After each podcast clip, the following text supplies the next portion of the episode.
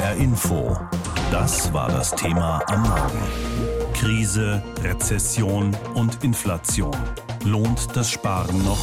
Verunsicherung hat sich breit gemacht. Viele wissen nicht, was sie sich in absehbarer Zeit noch leisten können. Und viele verzichten deshalb lieber, als das Geld jetzt auszugeben, das sie noch haben. Aber ist das eigentlich sinnvoll, die richtige Strategie? Gesprochen habe ich mit Professor Joachim Winter. Er ist Wirtschaftswissenschaftler und Verhaltensökonom der Uni München. Und wissen wollte ich von ihm zunächst einmal, ist die Neigung zu sparen in unsicheren Zeiten erstmal eine durchweg rationale und sinnvolle Sache? Ja, Zunächst mal würde ich sagen, es ist ganz normal, dass in Zeiten höherer Unsicherheit mehr gespart wird. Angstsparen ist ein Begriff, der häufig verwendet wird, ist sehr plakativ, aber letztlich ist es so, dass die Menschen in unsicheren Zeiten sich gegen künftige Schocks absichern wollen. Diese Schocks können weiter steigende Preise sein, das kann die Sorge vor dem Verlust des Arbeitsplatzes sein. Dagegen wollen sich die Menschen absichern, weil sie inzwischen verstehen, dass der Staat seine Bürger nicht gegen alle Schocks absichern kann. Und wir sollten daher eigentlich eher von Vorsichts- als von Angstsparen sprechen. Das ist eine völlig normale Reaktion. Welche Konsequenzen könnte das denn haben, dieses äh, ja, Vorsichtssparen? Könnte das die Krise auch noch verschärfen unter Umständen? In bestimmten Wirtschaftsbereichen ja. Wenn man sich überlegt, wo die Haushalte, die Bürger einsparen können, gibt es unterschiedliche Bereiche, die unterschiedlich stark betroffen sein werden. Man kann sich vorstellen, dass Ausgaben für Essen außer Haus schneller zurückgefahren werden, weil es einfach nicht so notwendig ist. Man kann leichter darauf verzichten. Es könnte also sein, dass die Gastronomie nach der Corona-Krise noch einen weiteren Nachfrageschock erleidet. Und wenn man dann weiter in die Zukunft schaut, dann könnte man vielleicht an Weihnachtsgeschenke denken ich würde auch damit rechnen, dass dort vielleicht eher gespart wird. Und im nächsten Sommer, wenn die Ukraine-Energiekrise weitergeht, dann muss man mit negativen Wirkungen auf den Sommerurlaub rechnen. Vielleicht keine Fernreise und stattdessen im Inland bleiben. Das heißt, dieses Sparen könnte durchaus die Krise dann verstärken? Wenn die Unsicherheit weiter besteht, in Kombination mit den steigenden Preisen, sodass man ohnehin real weniger Geld zur Verfügung hat, dann werden die diejenigen Wirtschaftsbereiche, die stark von Konsumausgaben abhängen, die man zurückfahren kann, betroffen sein. Das äh, ist, glaube ich, zu erwarten könnte irgendwann diese Sparneigung auch mal zurückgehen, wenn Menschen erkennen, wenn ich das Geld zur Seite lege, die Zinsen immer noch relativ niedrig sind, die Inflation sehr hoch ist, Preise steigen, dass ich dann notwendige Anschaffungen überhaupt nicht mehr tätigen kann, die vielleicht dann doch am Ende vorziehen müsste, wäre das eine rationale Herangehensweise? Das muss jeder für sich selbst entscheiden. Die Menschen haben unterschiedliche Erwartungen, wie sich die Inflation entwickelt. Sie können unterschiedlich leicht Konsumausgaben in die Zukunft verschieben. Ärmere Haushalte können das natürlich auch nicht so leicht tun. Die müssen ihr ganzes verfügbares Einkommen ja sofort ausgeben. Wie sich das im Einzelnen ausspielt, das ist sehr schwer vorherzusagen.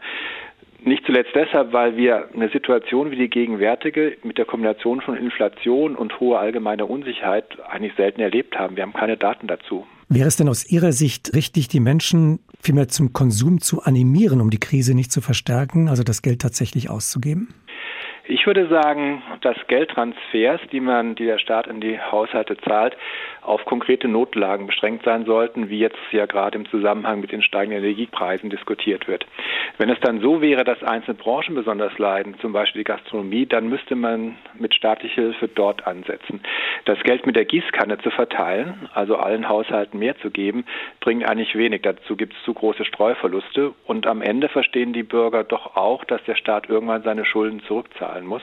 Letzten Endes würde jetzt so ein Gießkannenprogramm künftige Generationen belasten und dann ist auch gar nicht ganz sicher, ob die Wirkungen auf den Konsum, die man erzielen will, auch erreicht werden würden.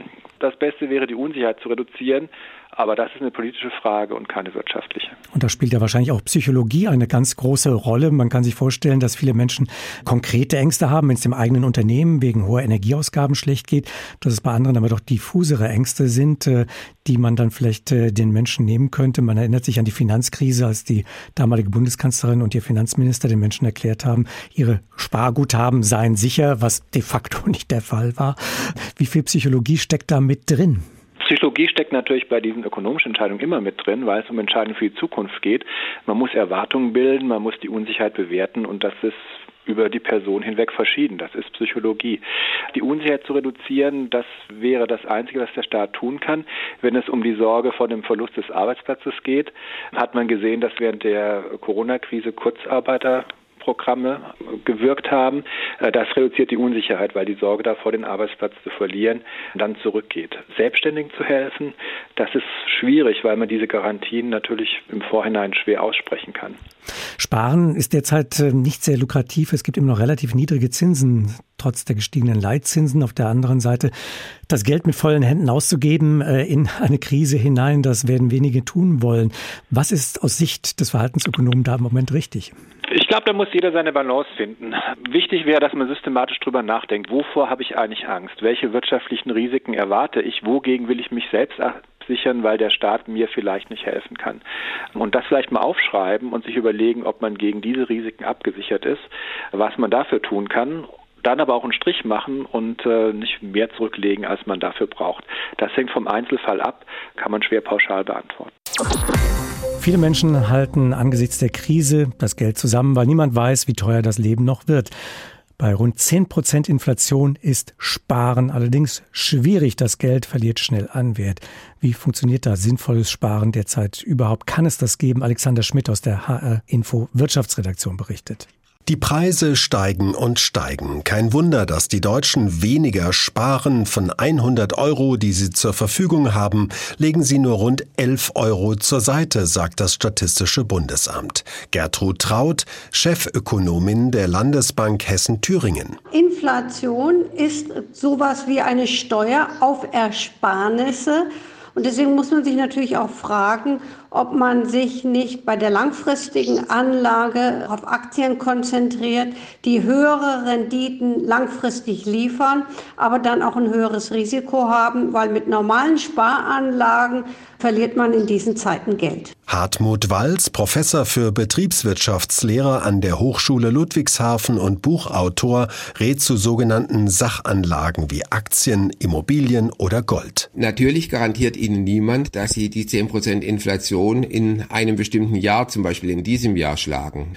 Aber wenn Sie einen Horizont haben von über 10 Jahren, ist sehr, sehr wahrscheinlich, dass eben diese Sachwerte nicht inflationieren und außerdem noch ein Ertrag bringen, also zum Beispiel Dividende ausschütten. Aktien liefern eine Dividende, Immobilien zum Beispiel Mieteinnahmen.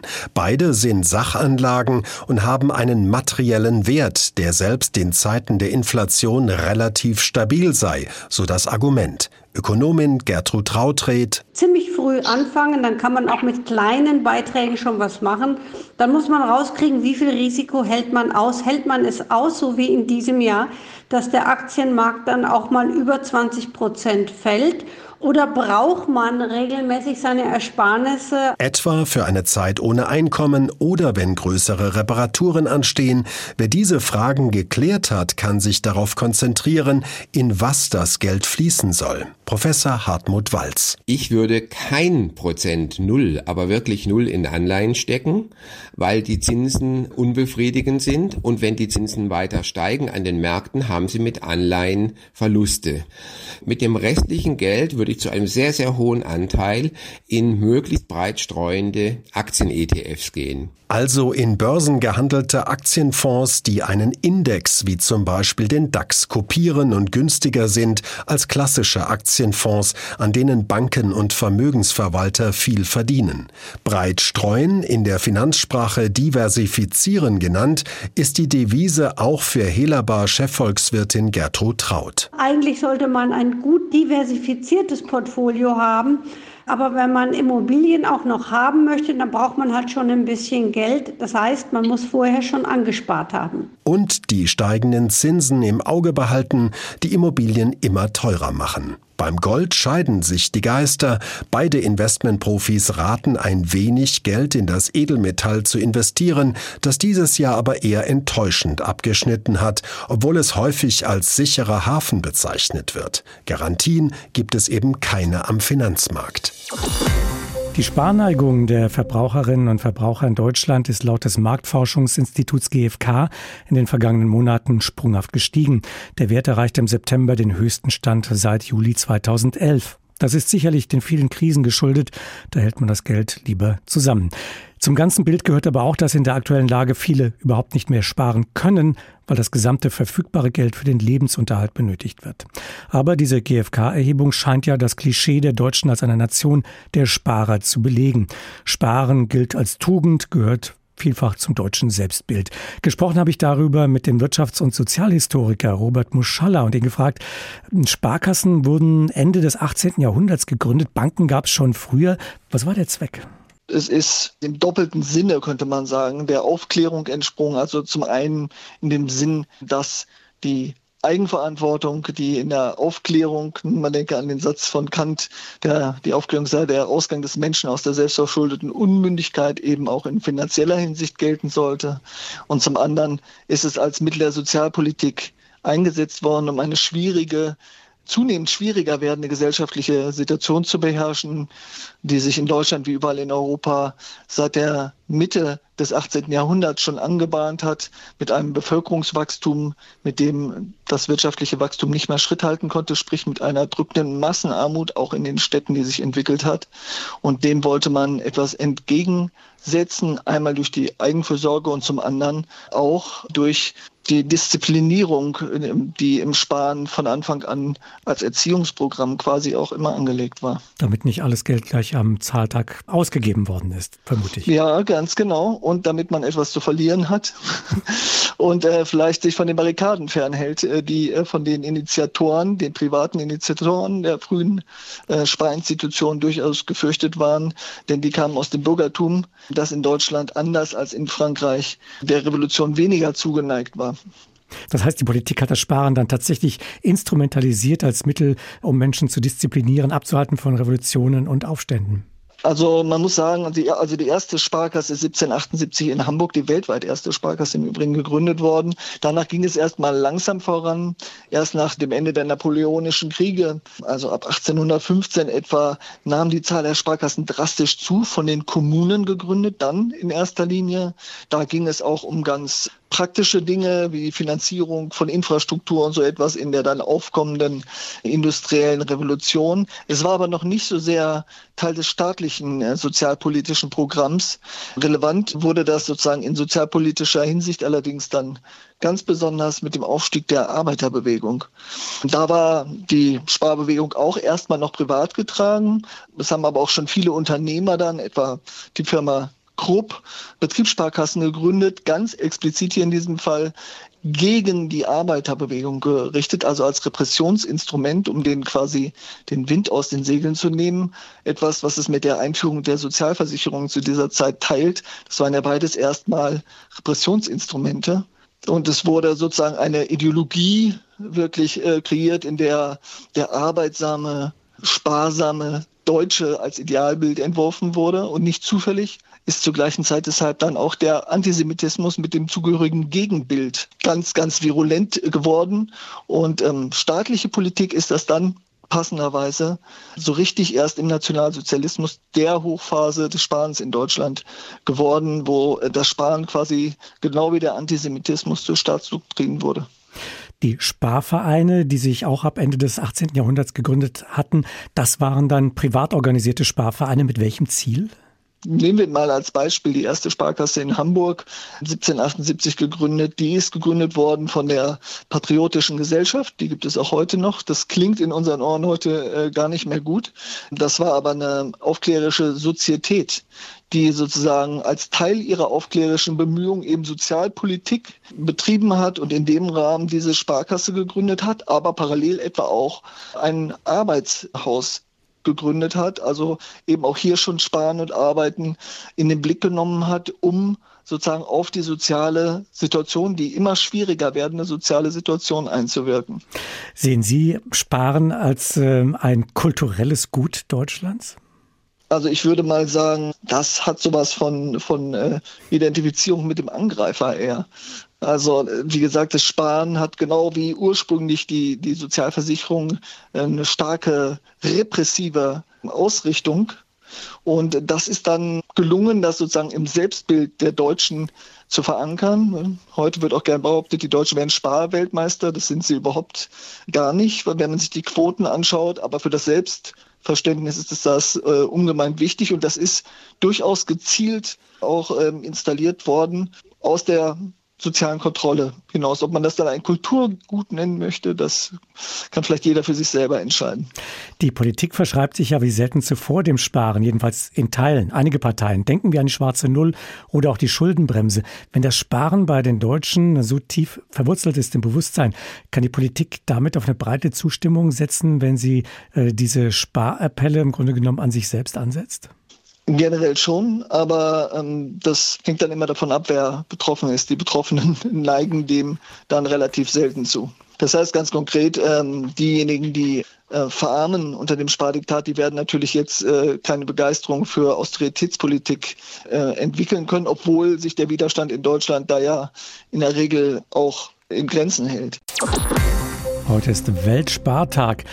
Doch ans Sparen ist für viele Menschen überhaupt nicht zu denken in diesen Zeiten. Trotz aller Entlastungspakete der Bundesregierung schaffen sie es gerade so, mit ihrem Geld den Alltag zu meistern. Aber etwas auf die hohe Kante zu legen, das ist für viele überhaupt nicht drin. Ein Problem, das Rentner, Auszubildende und Familien gleichermaßen trifft.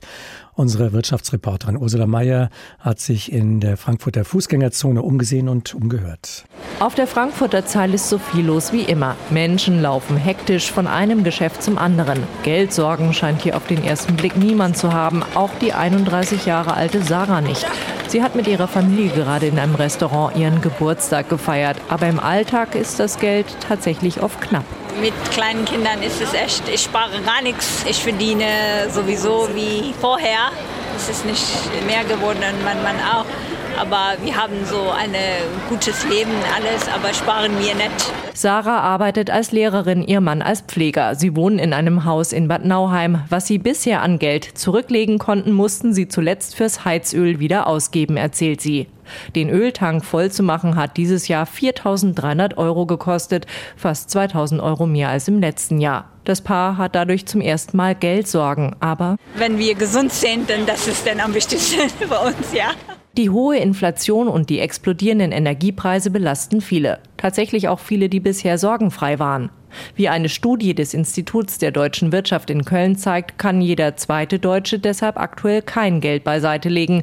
Besonders schwierig ist die Lage für diejenigen, die im Monat mit weniger als 1500 Euro auskommen müssen. Gerade einmal 1000 Euro sind es bei der 20 Jahre alten Sophie. Sie macht zurzeit eine Ausbildung als Köchin und hat sich auf der Zeil die dafür nötigen Messer gekauft. Zieht sie die Miete von etwa 500 Euro für das WG-Zimmer in Frankfurt ab, bleibt von ihrem Ausbildungsgehalt kaum etwas übrig. Sparen war für sie jahrelang quasi unmöglich, sagt sie. In den letzten Jahren in Corona gab es ja jetzt auch keine Möglichkeiten, großartig zu jobben. Gerade eben in der Gastronomie hatte ja alles zu. Einen zusätzlichen Job annehmen, Schulden machen, Geld bei Freunden leihen. Die Leute würden sich derzeit viel überlegen, damit sie noch über die Runden kommen, berichten hessische Schuldnerberater. Aber immer mehr könnten gerade die hohen Energie Energierechnungen nicht stemmen und müssten deshalb Sozialleistungen beantragen. So wie Natalia. Sie ist 75 Jahre alt, Rentnerin, lebt in Frankfurt und bezieht Grundsicherung, jeden Monat knapp 450 Euro. Dazu übernimmt das Amt die Heizkosten, aber Strom- und Handygebühren muss sie selbst zahlen. Trotz aller Schwierigkeiten bleibt Natalia optimistisch. Ich versuche Leben jetzt und heute und denke nicht, das kommt morgen, was kommt, das kommt. Ich denke, ich werde nicht hungrig. Sie spart, wo es geht, für das nächste Paar Schuhe. Ein paar Straßen weiter gibt es vor den Luxusläden Louis Vuitton, Prada und Chanel selbst in diesen Krisenzeiten lange Schlangen. Genau hier zeigt sich, was viele Experten befürchten, nämlich dass der Unterschied zwischen arm und reich immer größer wird, was enormen sozialen Sprengstoff birgt. HR Info. Das Thema. Wer es hört, hat mehr zu sagen.